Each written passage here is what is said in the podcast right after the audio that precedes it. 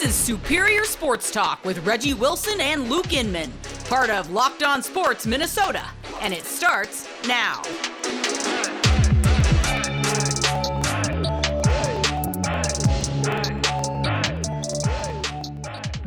Back in the lab, Reggie and Luke back at it. Another episode, Superior Sports Talk, presented by Locked On Sports Minnesota. What's happening, Reggie?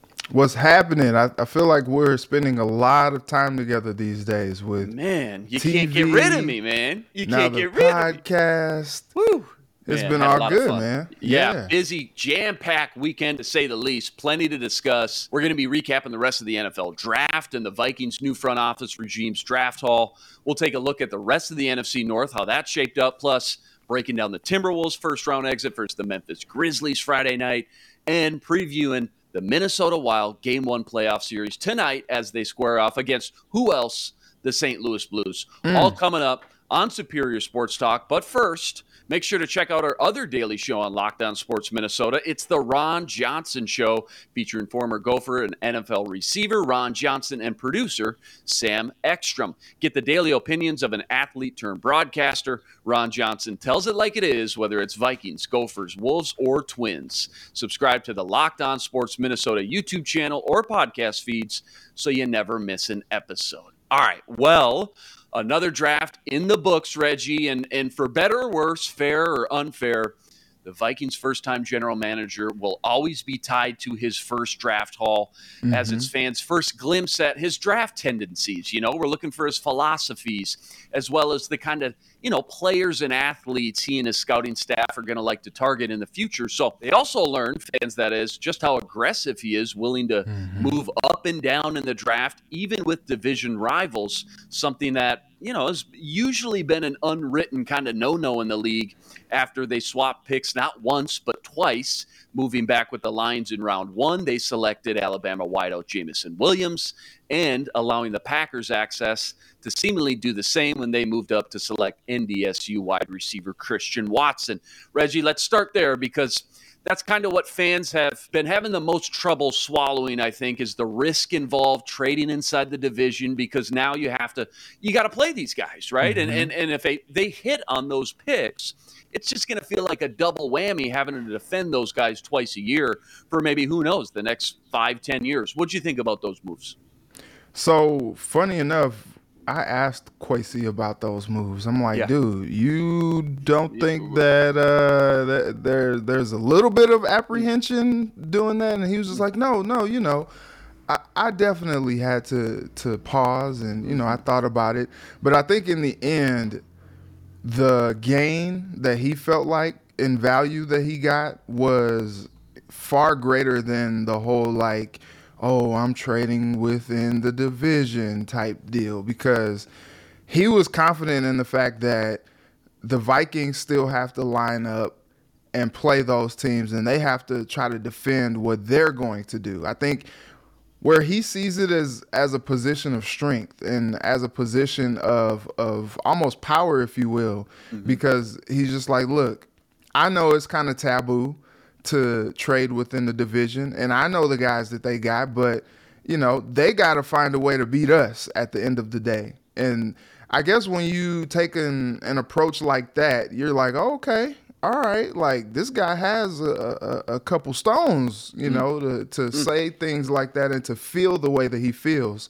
And so I think you mentioned it aggressiveness. I think this really shows how aggressive he is and and just how much he likes to deal. I, I think we saw he made like five or six trades in this draft. I couldn't And keep up. I couldn't yeah, keep it's it's kind of crazy. I, but he likes to make a deal. He was watching Wayne Brady and them on uh, CBS. Like he he's like, let's make a deal. And so I think that's something that you know, as a fan, you know, you're like, okay, who is this guy? What is he about? And up until this point, it's just like, oh man, it seems like he's been content just to run it back. And in his mind, he's like, no, like I'm trying to build this team. I'm trying to be competitive here. And so he did the the moves that he thought was in the best interest of the football team, and he got guys that he felt like were of the highest interest to them. I know he was talking about like getting a Caleb Evans from Mizzou, like that being a guy that he was really in a dark room, just like, man, like if I can get this guy at the value that we see him at, like that was his be, guy. Yeah, I would that be was... really happy mm-hmm. about that. And he got him, mm-hmm. and he ended up trading up a little bit to get him. And so I am interested to see, you know, he's not a traditional football mind, but he has been in the trenches in the football world for several years now. And so I am interested to see if the research that he's done, you know, the charts that he sets up, if that is really going to pay off in the long run because, you know, a guy coming over from Wall Street making a move into the football world, you're just like, well, what does this guy know about, you know, building personnel and all that? And I think he's a smart enough guy to understand, you know, how a football team works. And he's put the time in and put the work in with some elite football minds. And so now this is his first time to be able to show and prove what he can do. And I'm interested to see how these picks pay off. I think a lot of fans were worried about the lack of experience, like you said. The Wall mm-hmm. Street guy, Mr. Hashtag Analytics, Mr. Harvard coming over. What does he know about mm-hmm. football? But I look at his track record in Cleveland. He was part of a couple great draft classes in Cleveland. Oh, yeah. And then before that, in San Francisco under John Lynch, man, they put together some great draft classes too. So mm-hmm. he was able to see what and how that unfolded those you know those solid draft classes and what that looked like and carry that with him here to Minnesota. And the other thing about trading inside the division that again you asked it at TCO the press conference with Kwesi. The other thing he mentioned to you was who's to say that these teams aren't going to move up anyways? Ah, even though I really like that value, I can't trade within the division. Maybe the Lions move all the way up to 13 anyways and take Jameson Williams. So yeah, uh, I think that was a really smart case against why you shouldn't handcuff yourself against limiting three more teams that you can trade with, being mm-hmm. again the Packers, Lions, and Bears. And uh, it was definitely interesting to say the least. Something again NFL hasn't seen in a long time. He did it not just once but twice, and and we don't know how these bold moves are going to shake out for at least a few years. But right. for now, at minimum, I do tip my hat to Kwesi for breaking some of those old molds and stereotypes around the draft and mm-hmm. being aggressive in his own way. Again, forget about the mocks, forget about the experts, Mel Kipers, McShay go get your guys. I mean, mm-hmm. you study these guys. He liked the cornerback from Missouri a whole heck of a lot. He was a little aggressive. He gave up next year's four to move up, but he got mm-hmm. his guy. I mean, that's his guy. That empty feeling you're left with when you miss out and somebody gets sniped, mm-hmm. no worse feeling, I'm sure, for a GM and scouting staff after you put all the time, the effort, the interviews, the tape grinding. I'm glad he got his guys, and there is a lot to be excited about. I mean, starting mm-hmm. with the totally revamped secondary, bringing in three big pieces, mm-hmm. including that first round pick, Lewis Cine, and two cornerbacks one being Andrew Booth Jr. I mentioned this to you before on Friday. If you would have told me you would have got Andrew Booth Jr. somewhere in the middle of the first round, I think a lot of fans would have been awfully excited. So yeah. both guys can fly all over the place. They're big, mm-hmm. physically imposing players who smack you like a ton of bricks. I mean, yeah. the Vikings secondary added a lot more attitude over the weekend, and that was their most pressing need. So, mm-hmm. um, you know, even though he did a lot of wheeling and dealing to get there, ultimately that's got to be a huge win for Kwesi. Would you agree? I do agree, and it's funny because like you you mentioned him being aggressive and losing yeah. next year's fourth round pick to get up and draft a Caleb Evans and I think what's funny about that is I am not crying over these picks if I mm-hmm. am a Vikings fan because everything that we saw in this draft seems to tell me that next year that fourth round pick that he lost out mm. on probably he'll gain it back. yeah, he'll as much as he likes to as much as he likes to will and deal and make moves. And so I think what's interesting is is he went after the guys as you said that he wanted and he got them at the value that he wanted them at. It's so funny because you know Booth kind of had these injury issues or mm-hmm. whatever, mm-hmm. and that caused him to fall maybe out of the first round when you kind of have a first round grade on a guy like that. And so he even talked about it. Um, Andrew Booth Jr. did when it was time for him to address the media after he got drafted and he was just like man look i know what people are thinking about me but like you know his his goal is to come into the league and and set it on fire. And so he seems to be motivated to do that.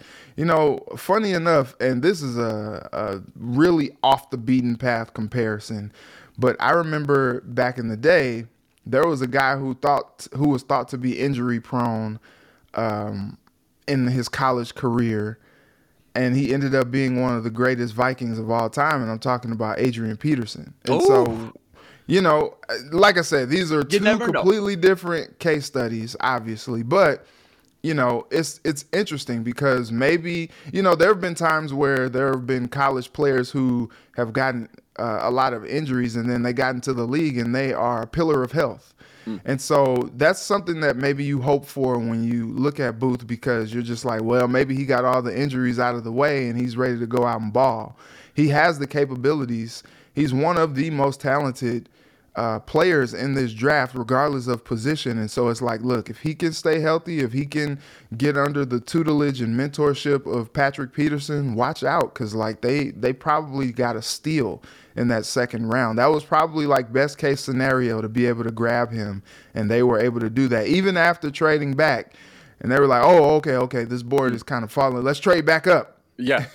and get Booth and, and make sure we get the guy that we really wanted. Because what you don't want is you trade back so much and then all of a sudden you lose out on the guys that you had on your board. And so Kwesi acknowledged that and and he understood that and he went up and did what he had to do. They did get that wide receiver though, probably way later than many people Oh, thought no that doubt. it was going to happen. But they got a speedster with uh, Jalen Nailor, and so Yes. interested to see how he kind of develops. But as we've seen in the last couple of years, the the Vikings love them some some Big Ten receivers, don't they? and you know Kevin O'Connell was just itching. I mean, that Oh, foot was pacing up and down, going, "Hey, when's it? Hey, I'm all for defense, man, but when's it my turn, man? You know, I mean, I, I I need something here to go to bed and sleep easy at night. the dude's nickname is literally it's Speedy. So I mean, this guy did, and I looked it up. This guy did not drop a pass over Mm. 20 yards his entire Michigan State career. Wow. A really good addition just for depth, man. Again, a lot of three, four, five wide receiver looks. Uh, going to be interesting for sure to see how it all pans out. Feels like a couple steals though in there for Kwesi in his first draft. Just scanning the rest Yeah. of the league. I mean, the Ravens just exploded off the page for me, stealing two number one players at the positions: Kyle Hamilton at safety, Tyler Linderbaum at center, and didn't even have to trade up to go get him. Who else in the NFL kind of caught your eye as a big winner during the weekend? And I, I real quick, I want to go back to Yeah. what you said about Yeah. uh, getting value at the receiver position. What we saw with the Rams is kind of similar to what Mm. Good we're point. seeing with the Vikings. Like I think Van Jefferson was like a third round pick. Yeah, yep. Good you know, like they are getting good value with guys that they think that can come in and play well in their system. Yes. And I think Kevin O'Connell is kind of taking a page out of the Rams playbook and is just like, look, we don't care when we draft a guy. I am confident in my offensive system in that we can grab a guy, get him into this system and make him be a productive player for us. And so when you got a guy like that who's a speedster, I think Kevin O'Connell has a use for him, and we'll see how that kind of develops moving forward. But everything that we've seen from like his coaching tree shows that they can just kind of grab a guy and turn him into what they need him to be in that offense. Now, going back to the question you asked about who caught my eye, Yeah. I think for me, the two teams that really kind of blew it out of the water, and you never have said this after a draft of either of these two teams, the Jets and the Lions. Man. They got some great picks, man. Great haul. Especially in that in that first round, dude. Like, you know, it, it sucks that they had to trade up with the Vikings to get Jameson Williams, but like if he recovers from that ACL injury and is the Jameson Williams that we saw at Alabama, man, watch out, man. Mm. Watch out defending that guy. St. Louis stand up Jameson Williams representing St. Louis and then Yes, you know sir. getting Aidan Hutchinson having him fall number 2 there was Ah. a lot of people saying that Jacksonville really fumbled the bag uh, drafting Walker Oh, no number doubt. one overround. We'll see what happens with that. We'll they see. Mm-hmm. they took the guy that they were comfortable with, but seeing a guy like Hutchinson just fall to the Lions' lap, like, and then seeing Sauce just fall right to the Jets, Mm. like, it's just kind of crazy. And then they got they got a running back later in the in the second Hall. round. Yeah, yeah. Like they got your boy Garrett. Wilson. Yeah, Garrett and Garrett Wilson. Garrett Wilson is is a, Jermaine is a Johnson was my guy. They got him like late yeah, first round. like they dude, crushed, this man. They this it. haul is awesome, and so you know, getting a guy like Robert Saleh, who's a defensive mind, and him getting a couple guys on that defensive end on the back end and in the front seven that you know can kind of wreck things like i am interested to see how they build this thing if zach wilson can take a step forward now that he has a top flight number one receiver in garrett wilson now too like man watch out man i'm, I'm excited to see what they do and i've never said that about the jets before in my life no, and same can be said about the Lions too. Just feels Yeah. like a different identity and energy over there with Dan Campbell. Mm-hmm. You saw the way they yeah, they lost some games, but the way they battled and fought sounds cliche, but watch the games. I mean, Yeah. they're not the same old Lions that we're used to anymore. And now you get Aidan Hutchinson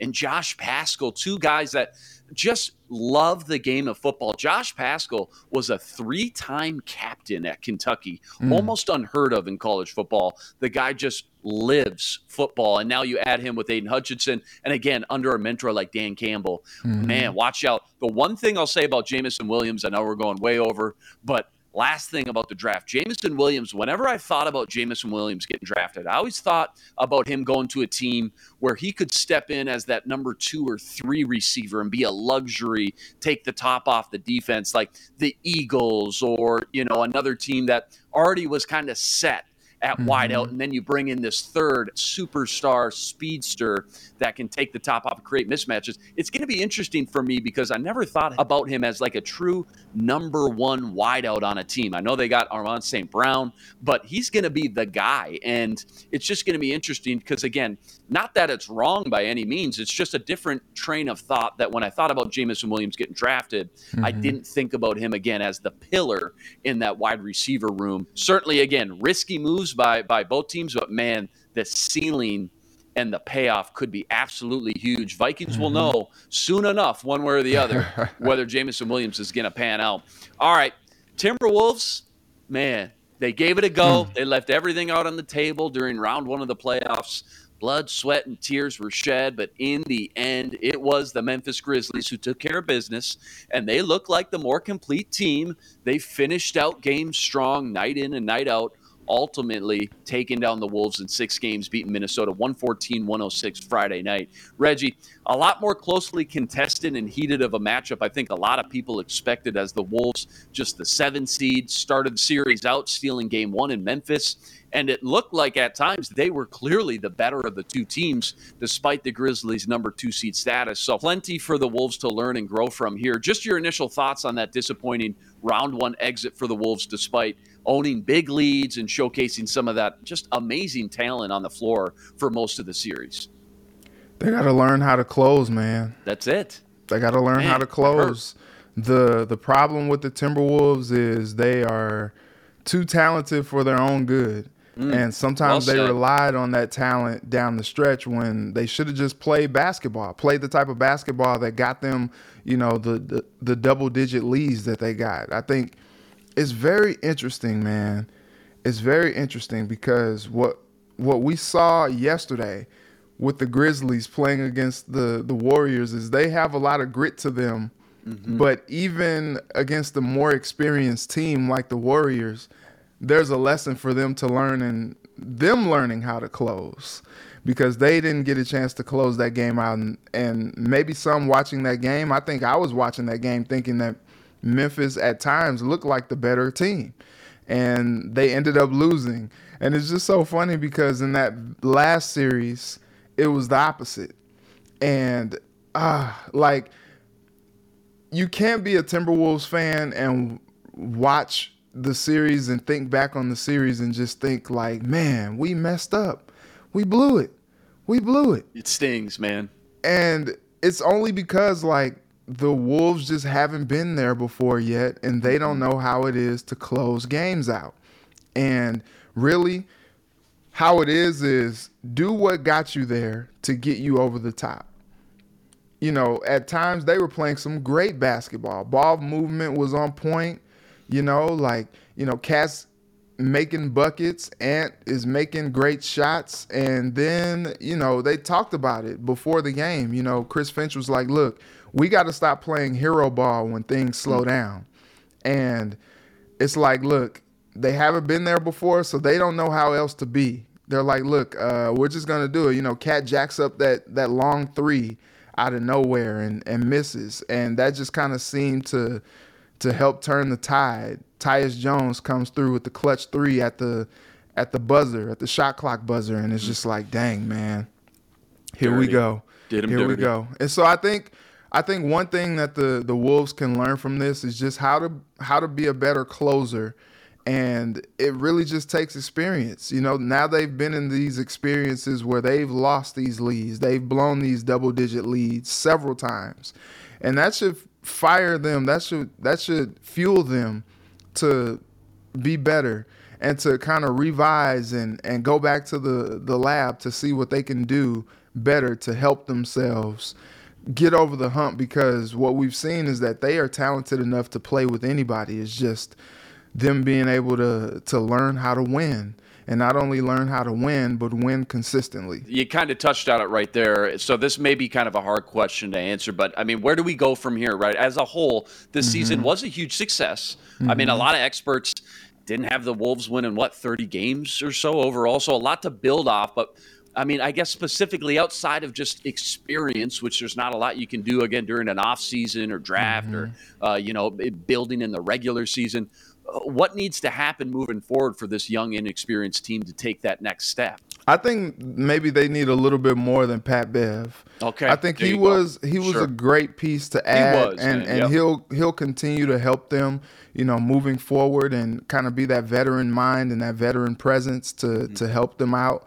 But I think they need another veteran to come in there and be able to give them some valuable minutes. And I don't know how they add that veteran in there uh, in the mix, but they need to add a guy, I think, to get them s- some like I've been here before mentality to you know help them kind of you know get out of some of their habits when the chips get down and they want to play hero ball. Like this guy's just like okay yeah. And you know it's funny because like they had that guy in in Jimmy Butler years ago, but he was just so daggone toxic here and couldn't get along with Right. with his teammates that it just didn't work out long term. And so I just think that with a, another year of maturation, you know, now they've been to the playoffs. Now it's an expectation that they should be going back with the talent assembled because we've seen, set. Yeah. yeah, we've seen that they have it. And so now it's learning from this experience and maybe grabbing like another piece of some sort, a veteran player of some Mm-hmm. kind to help them get over the top. Closing out here, just real quick. I, you know, I want to hand out some quick, just end of the season awards. I was going to ask you the cliche, who's the MVP, Cat or Ant, but I want to change that a little bit and tweak it. More so, I want to say, is there any question moving forward who the leader, the the building block, the cornerstone of this team is? Is it still Cat, or there's some rumblings that maybe it's it's time for Ant to try to take this team over and and and you know put the team on on his back and shoulders moving forward? So here's the thing, and allow me to step on this soapbox a little bit. Now, look, Yes, sir. I am not blind to the fact that Cat has some improving to do, okay? No I, doubt. I understand that. And he knows that.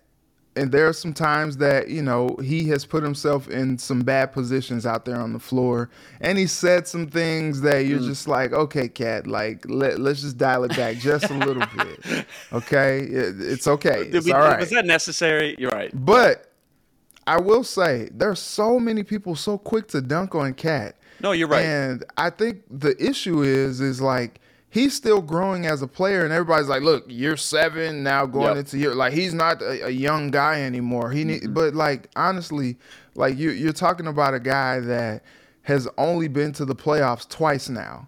Mm. The first time he really was a little hamstrung. This time he was trying to figure it out. And so you would hope that in the natural evolution of a player, that the next time he goes to the playoffs, he'll learn a little bit more from these past two experiences and he'll go out and dominate like Shaq wants him to do.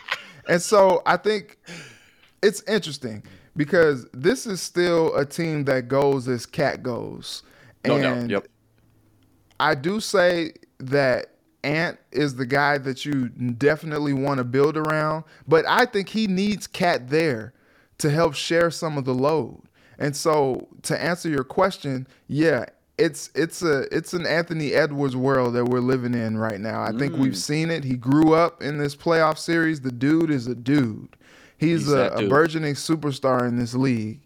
But so is Cat. Mm. So let's not be so quick to just write him off because they wouldn't be in this position if not for Cat.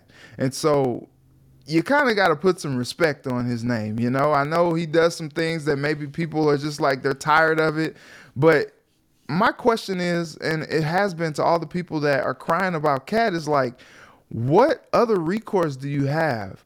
You ship away an, an all-star player, and you probably don't get the type of value that mm. that you deserve for a guy like that. So you might as well just stick in there, allow the guy to continue to mature, continue to grow, and and see where it leads you because the dude is talented and he's only going to continue to get better. He I really don't even think he's reached his prime yet and at 26 years old who has? You know what I mean? Like he still has some very very very good basketball left in him moving forward and I think that the Timberwolves will be a direct beneficiary of it. Build around Cat and Ant. Very well said. How about the uh, best six man for the Wolves? Handing out some quick awards here. Best six man coming off the bench. Uh, is there one guy that uh, just kind of jumps out for you? J Mac, Jordan McLaughlin. love the that. dude is a dude. Like I like his game a lot. And how about him getting critical minutes down Dude. the stretch in that game over D'Lo? As a Surface fan, man, I, I sat down and watched those playoffs start to finish. I was so impressed with him. I mean, I was every get looking him, triple checking him, like, wait a minute, who's this guy again? Because, like, like you said, stealing minutes from D'Lo. I guess we got to touch on that real quick. Ten seconds is the writing on the wall for D'Lo to, you know, hit the uh, the trade machine here this offseason? I think they they take some calls. I think they field For some sure. calls. But once again, like you traded D'Lo for Wiggins, and so it's just like, okay, what type of value are you gonna get for a D'Lo? I think if you want maybe like a true traditional point guard, you know, I mean, maybe you shouldn't have got rid of Ricky Rubio, mm. but I think you have to you have to find a player who is complementary to Cat and Ant.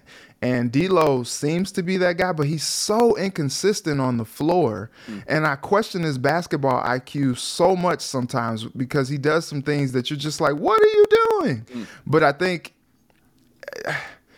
you keep him unless you can find good value for him because like you know he's a he's a piece and at, and we've seen at times that he can positively affect the basketball i mean look at the playing game. He can positively affect basketball games but it's so like hit or miss it seems that maybe you try to find someone who you feel like could be consistent. So i think you keep the the, the line open. You're, you're like looking at the phone like hey call me. And then you're looking at the phone waiting on it to light up about D'Lo. But I don't think you're just like, oh, we just we got to get rid of this guy because, like I said, what do you get for him? Uh, That that's exactly it. And you know me spending all this time during the pre-draft process. I'm all about finding value, and you don't just get rid of the guy just to get rid of him. You try to at least maximize some value. Still a household name. I mean, definitely not a guy that again you're just going to kick to the streets just because he got a little cold during that last stretch of the playoffs. So uh, Grizzlies, by the way, did lose Game One last night to the Warriors. Going to be interesting Yeah. to see who comes out of that series and into the conference finals, no doubt. All right, my favorite segment is here. I'm putting Reggie on the hot seat, covering all the latest hot topics in Minnesota sports called What Does It Mean? But first, do you want smart post game reaction from insiders that cover your favorite teams? Check out our Locked On Sports Minnesota podcast on YouTube or wherever you get your podcasts. Get instant reactions from our Locked On team hosts, along with prominent reporters like Kevin Gorg for the Wild and Brandon Warne for the Twins. No fluff. Just 10 minutes of straight analysis after each game. Subscribe to Locked On Sports Minnesota on YouTube and never miss a podcast. All right, Reggie, you ready to jump into my favorite segment? What does it mean? Covering all the latest hot topics in Minnesota sports. You ready? Let's do it. Your first place division Twins won last night. That hmm. feels good to say. Versus the Rays nine to three and have won nine of their last ten. In his MLB debut, Josh Winder pitched six shutout innings and got the victory, showing huge promise as a potential piece of the Twins rotation. Mm-hmm. However, Sonny Gray, Bailey Ober, and Kenta Maeda all on the DL. What does it mean for the lack of the current depth the Twins rotation currently faces? I think they'll be okay.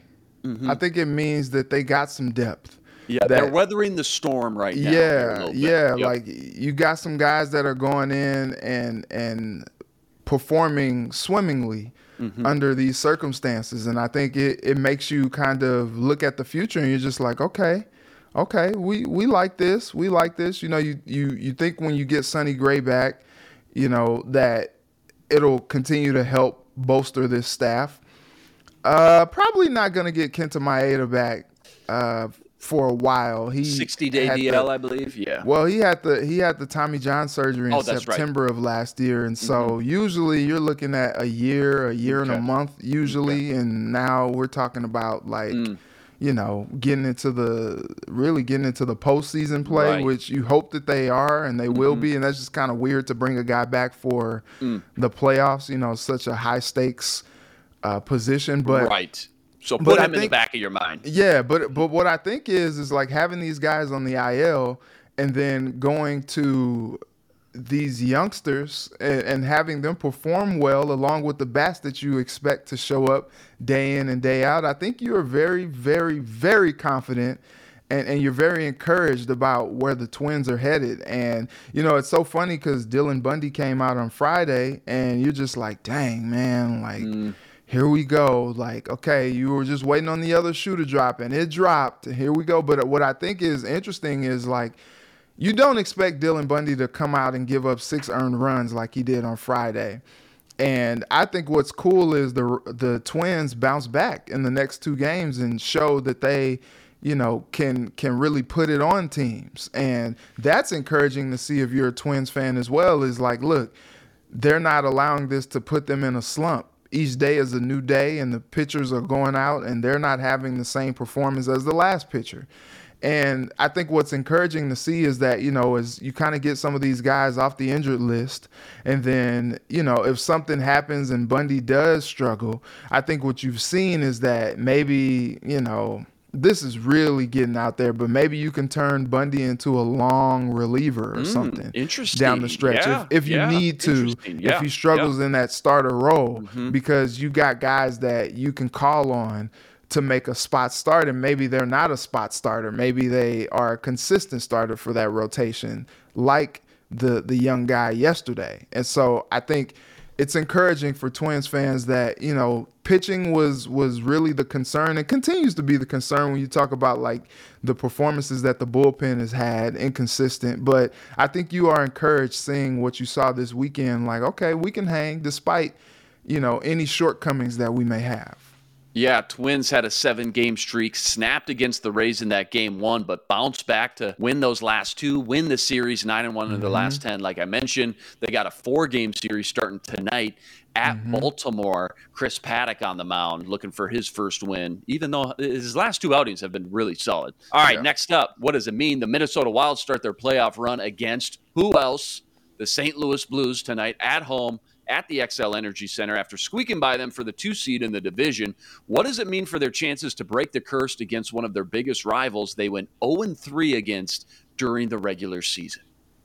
Now look, the last time you know the Blues, well, the first time the Blues were here this season mm-hmm. was in the Winter Classic, and That's right. you know the the Wild didn't start that game like they wanted, but you know they came back and made a game of it, and so I think mm you know what they've shown this season is that they can play with any team. Mm-hmm. and they have the capabilities to beat any team. You know they can get down two three four goals and still come back take you to overtime and win it. And so it's just funny man. It's like if you're a competitor you're just like let's go. Because you're like okay look 0 3 in the regular season. All right bring it on. This is the playoffs now. It means a little bit more now. We went and got marc-andre fleury to go in net we got Cam Talbot playing the best hockey of his career right now. Like, let's go then. Let's do this. Like, if you're a competitor, you're like, let's go. And so it it it makes it it makes it that much sweeter if you can go ahead and get into this series and and take down the Blues to move forward. And it kind of sucks. I was talking to Aaron Sickman with the Wild the other day. It's just like, dang man, it kind of sucks that, you know, the first round you got to go against a tough team like this but it's just like look it's the playoffs. Like if you want to if you want to get to where you want to go you're going to have to beat teams like this anyway so you might as well get it out of the way first. And so if you're the wild and and we know this about the wild seeing them this season they are gamers. Like they are ready. And so it's just like look bring it on let's see what happens. And you know, hopefully this thing is is thrilling. It's entertaining. I expect it to be. And we'll see if the Wild can do what they didn't do. Like even just getting one win is something hmm. different than what they've done in the regular season because they went winless against this team. So it's it's kind of crazy to think that you know, a team that you went winless against in the regular season, somehow you're gonna find a way to to beat them four times. But I think, you know, if they want to get to where they want to go, they got to do it. Be the best. Got to beat the best anyways. Why not get them right out the gate? Last time yep. the Wild had home ice advantage in a playoff series was fittingly against the Blues in the first round of 2017 when they Ooh. lost in six games. How about that, though? They grind those last two, three weeks to get that two seed, nudge the Blues out, and then mm-hmm. what's the reward? The oh, Blues. Gonna play the Blues anyway? what, what? Wait, that's what we. What? That's it? At least you get some home cooking. yeah, know? that's true. Yeah, in front of the home ice. You're right.